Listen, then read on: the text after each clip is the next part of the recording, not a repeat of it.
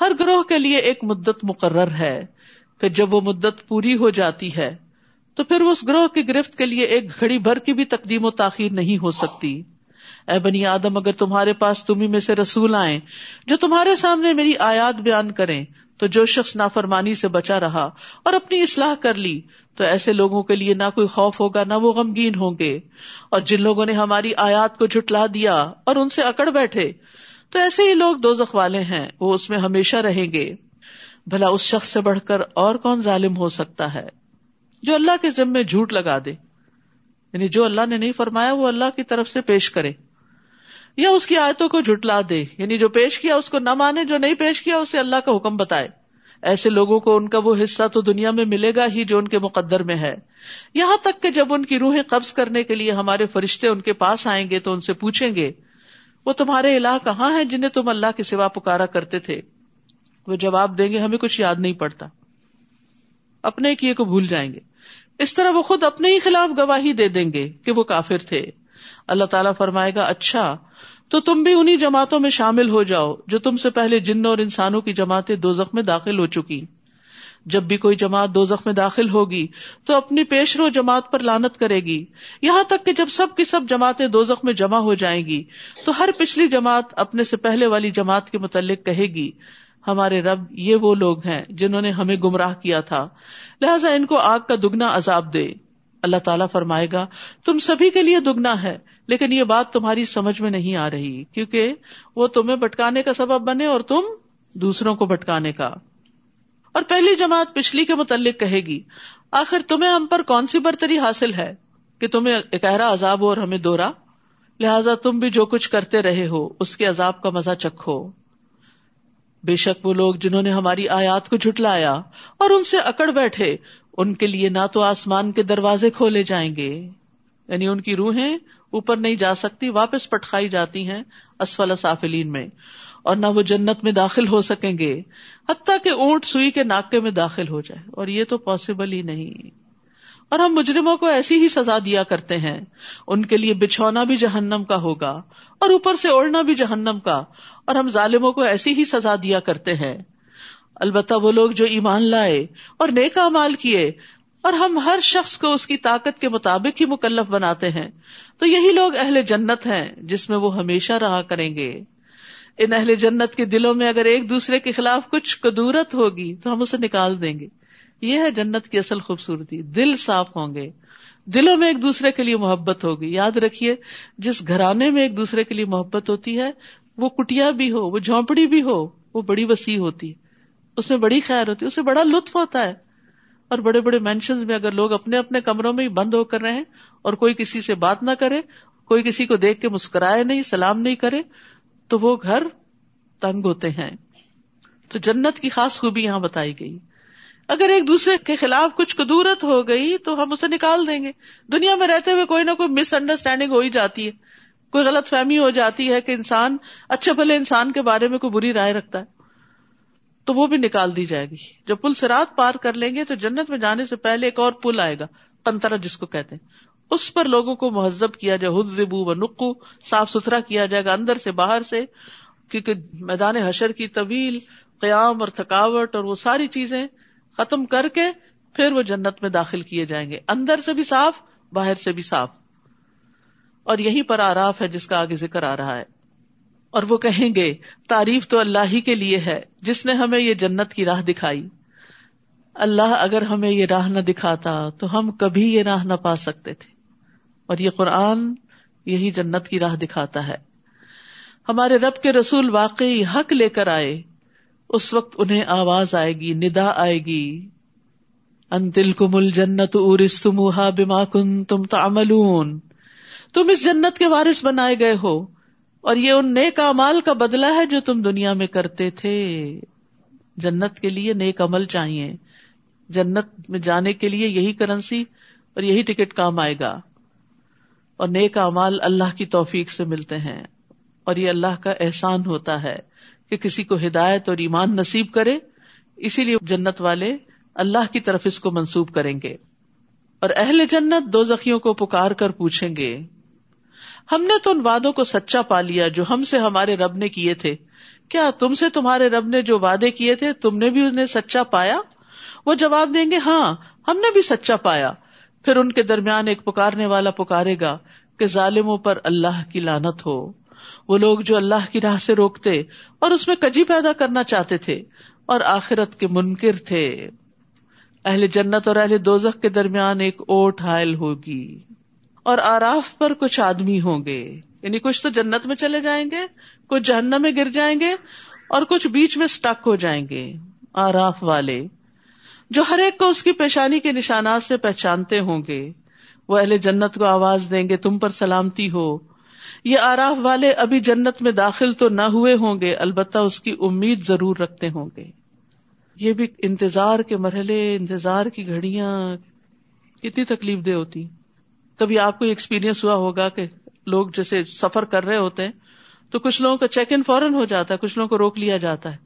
کچھ کو امیگریشن پہ بلا لیا جاتا ہے۔ تو جو لوگ سیدھے سیدھے نکل رہے ہوتے ہیں، آپ ان کو دیکھ کے کتنا رش کرتے ہیں۔ اور جو روک لیے جائے وہ ڈرے ہوئے ہوتے ہیں کہ پتہ نہیں ہمارے ساتھ کیا معاملہ کیا جائے گا۔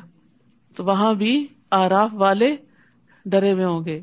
اہل جنت سے بھی بات کریں گے ادھر جہنم والوں سے بھی کریں گے۔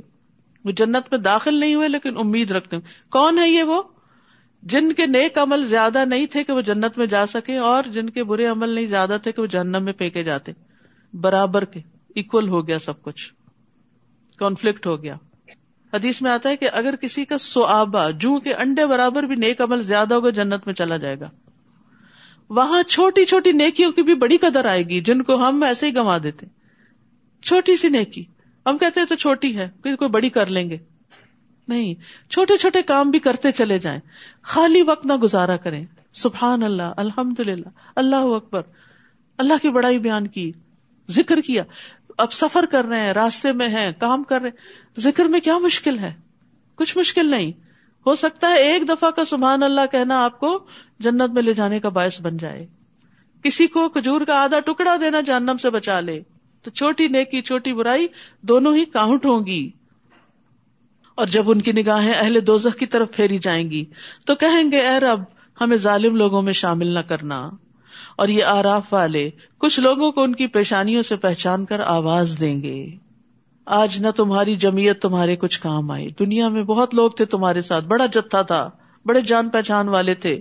اور نہ وہ چیزیں جن کے بل پہ تم اکڑا کرتے تھے۔ تمہاری مال و دولت، اولاد، تمہارا اسٹیٹس آج کچھ بھی تو فائدہ نہ دیا۔ کیا یہ اہل جنت وہی لوگ نہیں جن کے متعلق تم قسم کھا کے کہا کرتے تھے، اللہ انہیں اپنی رحمت میں سے کچھ بھی نہ دے گا۔ اگر دینا ہوتا تو دنیا میں بھی کچھ ملتا۔ کیونکہ دنیا میں وہ بدحال رہے، تکلیفیں اٹھاتے رہے اللہ کی رضا میں۔ انہیں آج یہ کہہ دیا گیا، آج تم جنت میں داخل ہو جاؤ، نہ تمہیں کوئی خوف اور نہ کوئی غم۔ اور دو اہل جنت کو آواز دیں گے۔ اب ان کی کمیونیکیشن ہو رہی ہے آپس میں۔ ہم پر بھی کچھ پانی انڈیل دو، یا اللہ نے جو کچھ تمہیں کھانے کو دیا ہے، اس میں سے کچھ ہماری طرف پھینک دو۔ تمہیں اتنی نعمتیں ملی ہیں، کچھ ہمیں بھی دے دو، صدقہ دے دو ہمیں۔ اہل جنت جواب دیں گے۔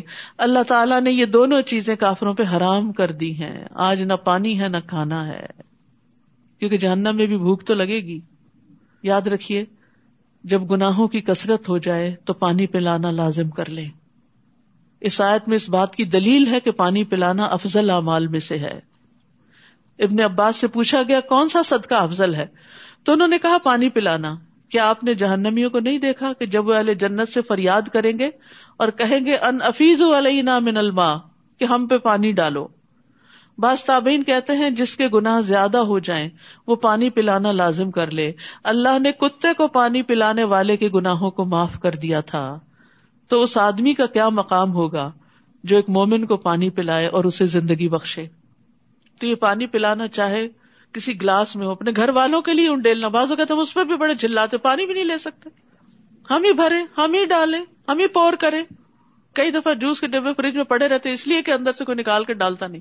ڈال کے پیش کر دیں تو پی لیں۔ تو نیکی کی وجہ سے، اپنے گناہوں کی بخش کی خاطر پلاتے رہیں۔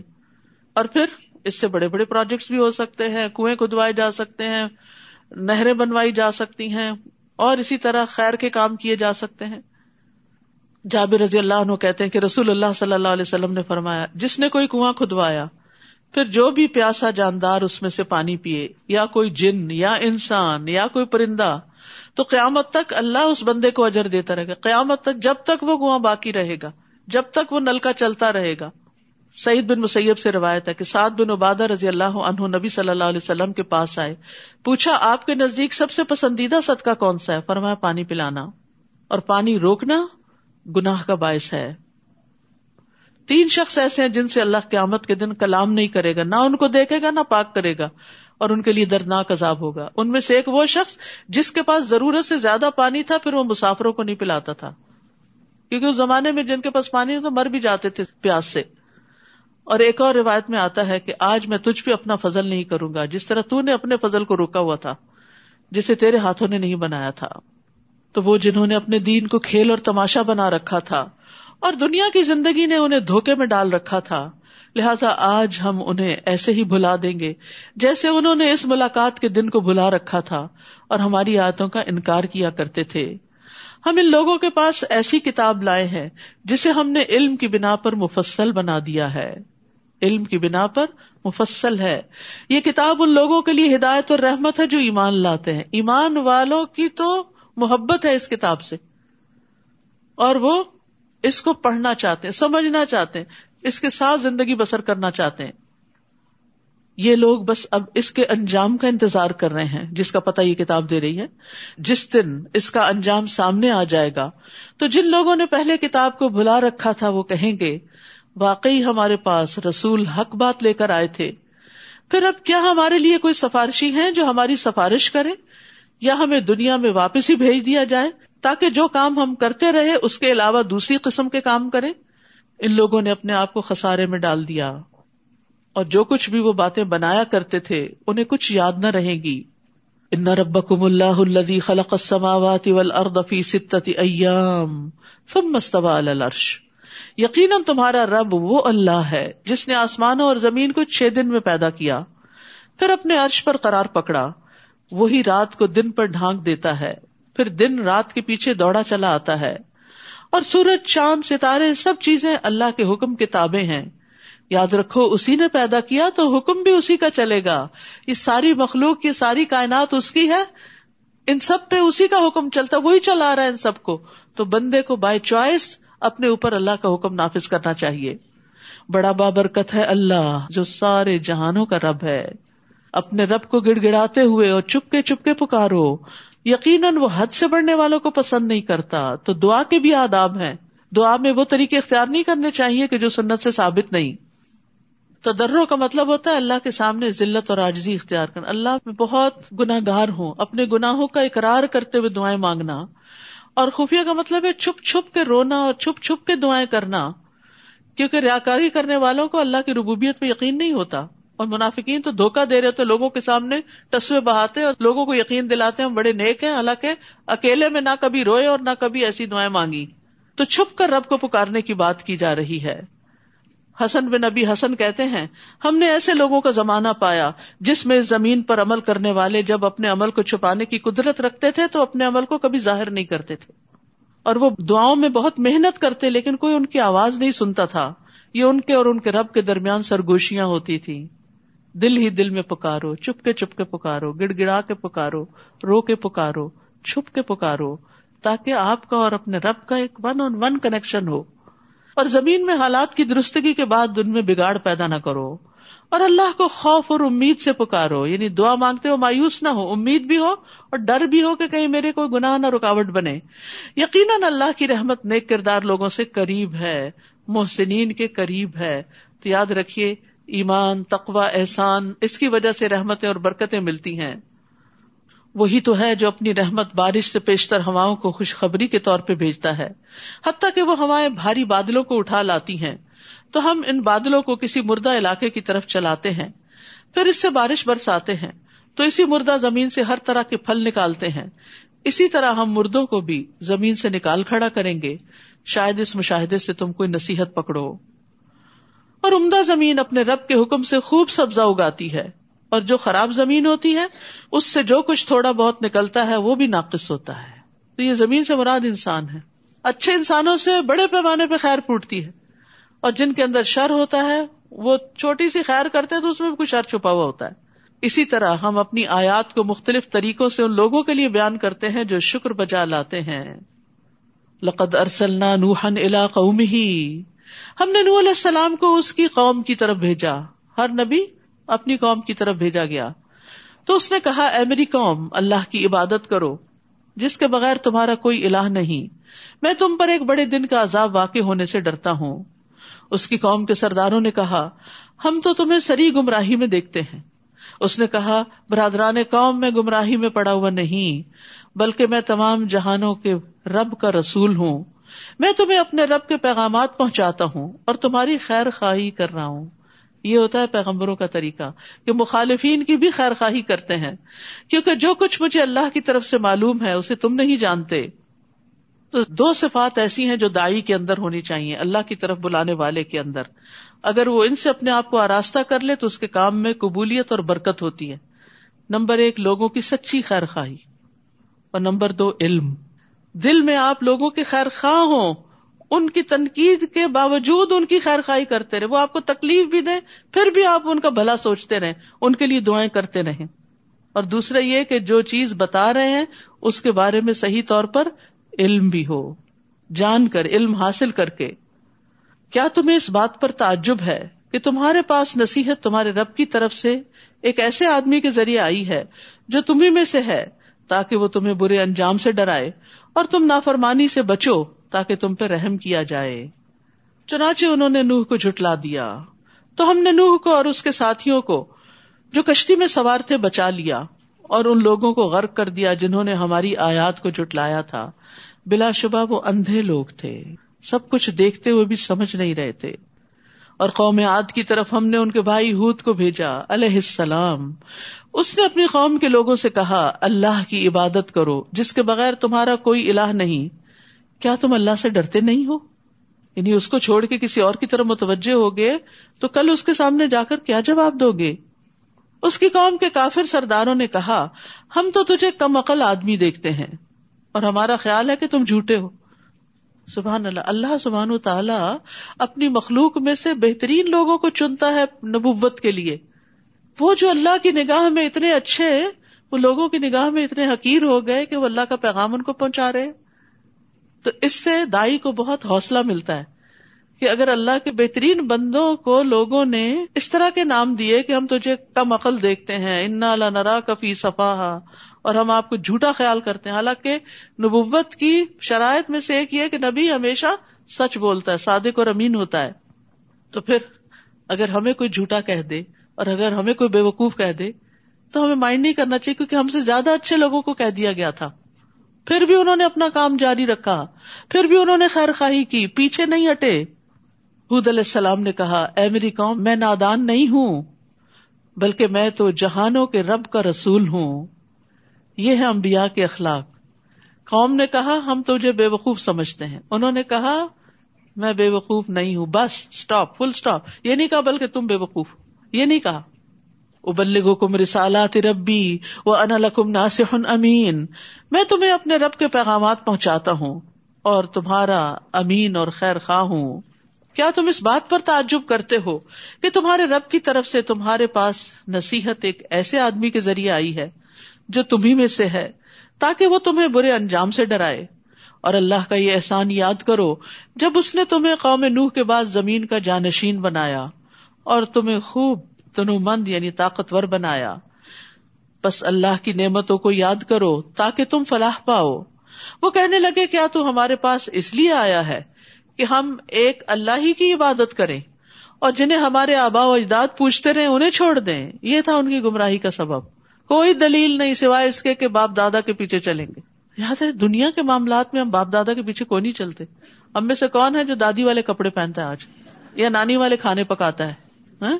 دنیا کے معاملات میں ہم ایڈوانس ہو گئے۔ نئی نئی چیزیں سیکھی، نئے نئے تجربے کیے، نئے نئے کام کیے۔ اور دین کے معاملے میں فرسودہ رسمیں پرانے طریقے، باپ دادا کے طریقے۔ عجب منتق ہے۔ اور جنہیں ہمارے آبا و اجداد پوچھتے رہے، انہیں چھوڑ دیں اگر تو سچا ہے تو جس عذاب کی تو دھمکی ہمیں دیتا ہے وہ لے آ۔ خود نے کہا، علیہ السلام، تمہارے رب کی طرف سے تم پر عذاب اور اس کا غزب ثابت ہو چکا ہے۔ کیا تم مجھ سے ایسے ناموں کے بارے میں جھگڑا کرتے ہو جو تم نے اور تمہارے آبا و اجداد نے رکھ لیے ہیں؟ یعنی خود بخود تم نے ان سے کچھ خوبیاں منسلک کر دی بتوں کو اپنا حاجت روا سمجھ لیا؟ جیسے آج مسلمانوں نے اللہ کے نیک بندوں کو اپنا حاجت روا بنا رکھا ہے کہ وہ مشکل کشا ہے، وہ گنج بخش ہے اور وہ فلاں ہے، تو یہ تو خود بخود تم نے نام دے دیے۔ جن کے لیے اللہ نے کوئی سند نہیں اتاری۔ سو اب تم بھی انتظار کرو اور میں بھی تمہارے ساتھ انتظار کرتا ہوں۔ پھر ہم نے اسے اور اس کے ساتھیوں کو اپنی مہربانی سے بچا لیا۔ اور ان لوگوں کی جڑ کاٹ دی جنہوں نے ہماری آیات کو جھٹلایا تھا۔ اور ایمان لانے والے نہیں تھے۔ اور سمود کی طرف ان کے بھائی صالح کو بھیجا علیہ السلام۔ اس نے اپنی قوم کے لوگوں سے کہا، اللہ کی عبادت کرو۔ جس کے بغیر تمہارا کوئی الہ نہیں۔ تمہارے پاس تمہارے رب کی طرف سے واضح معجزہ آ چکا ہے۔ یہ اللہ کی اونٹنی تمہارے لیے معجزہ ہے۔ وہ اونٹنی ایک چٹان سے نکلی تھی۔ انہوں نے معجزہ مانگا تھا، اللہ نے بھیج دیا۔ اللہ کی زمین پر اسے چرنے دو اور اسے برے ارادے سے ہاتھ نہ لگاؤ، ورنہ ایک دردناک عذاب تمہیں آ لے گا، کیونکہ وہ ان کا سارا پانی پی جاتی تھی۔ معجزہ مانگ کے پھنس گئے۔ اور وہ وقت یاد کرو جب قوم آد کے بعد اللہ نے تمہیں جانشین بنایا یعنی زمین میں تمہیں اٹھایا، تمہیں بسایا، تمہیں ترقی دی، تمہیں اس علاقے میں آباد کیا۔ تم زمین کے ہموار میدانوں میں محلات بناتے ہو اور پہاڑوں کو تراش تراش کر گھر بنا لیتے ہو۔ اتنا زبردست آرکیٹیکچر اور کنسٹرکشن کا طریقہ تھا ان کا۔ لہٰذا اللہ کے احسانات کو یاد کرو یعنی جس نے تمہیں عقل، سمجھ اور یہ وسائل ریسورسز اور ان کو استعمال کرنے کے طریقے سکھائے اور زمین میں فساد نہ مچاتے پھرو۔ خود علیہ السلام کی قوم کے متکبر سرداروں نے ان کمزور لوگوں کو جو ان میں سے ایمان لا چکے تھے کہا، کیا تم جانتے ہو کہ سالے اپنے رب کا رسول ہے؟ یعنی تم کیوں مان گئے ہو؟ تم کیوں سالے کے پیچھے جا رہے ہو؟ تمہارے پاس کیا دلیل ہے؟ یعنی ان سے جگڑنے لگے۔ وہ کہنے لگے، جو کچھ اسے دے کر بھیجا گیا، ہم تو اس پر ایمان رکھتے ہیں۔ متکبر کہنے لگے، جس بات پر تم ایمان لانے والے ہو، ہم اسے ماننے والے نہیں۔ سمجھنے کی، جاننے کی کوشش ہی نہیں کی، تو ایمان کہاں سے آتا؟ چنانچہ انہوں نے اونٹنی کی کونچے کاٹ ڈالی اور اپنے رب کے حکم سے سرتابی کی اور کہنے لگے سالح اگر تو رسول ہے، تو جس عذاب کی تو ہمیں دھمکی دیتا ہے، وہ لے آ۔ کیا حوصلہ تھا ان لوگوں کا؟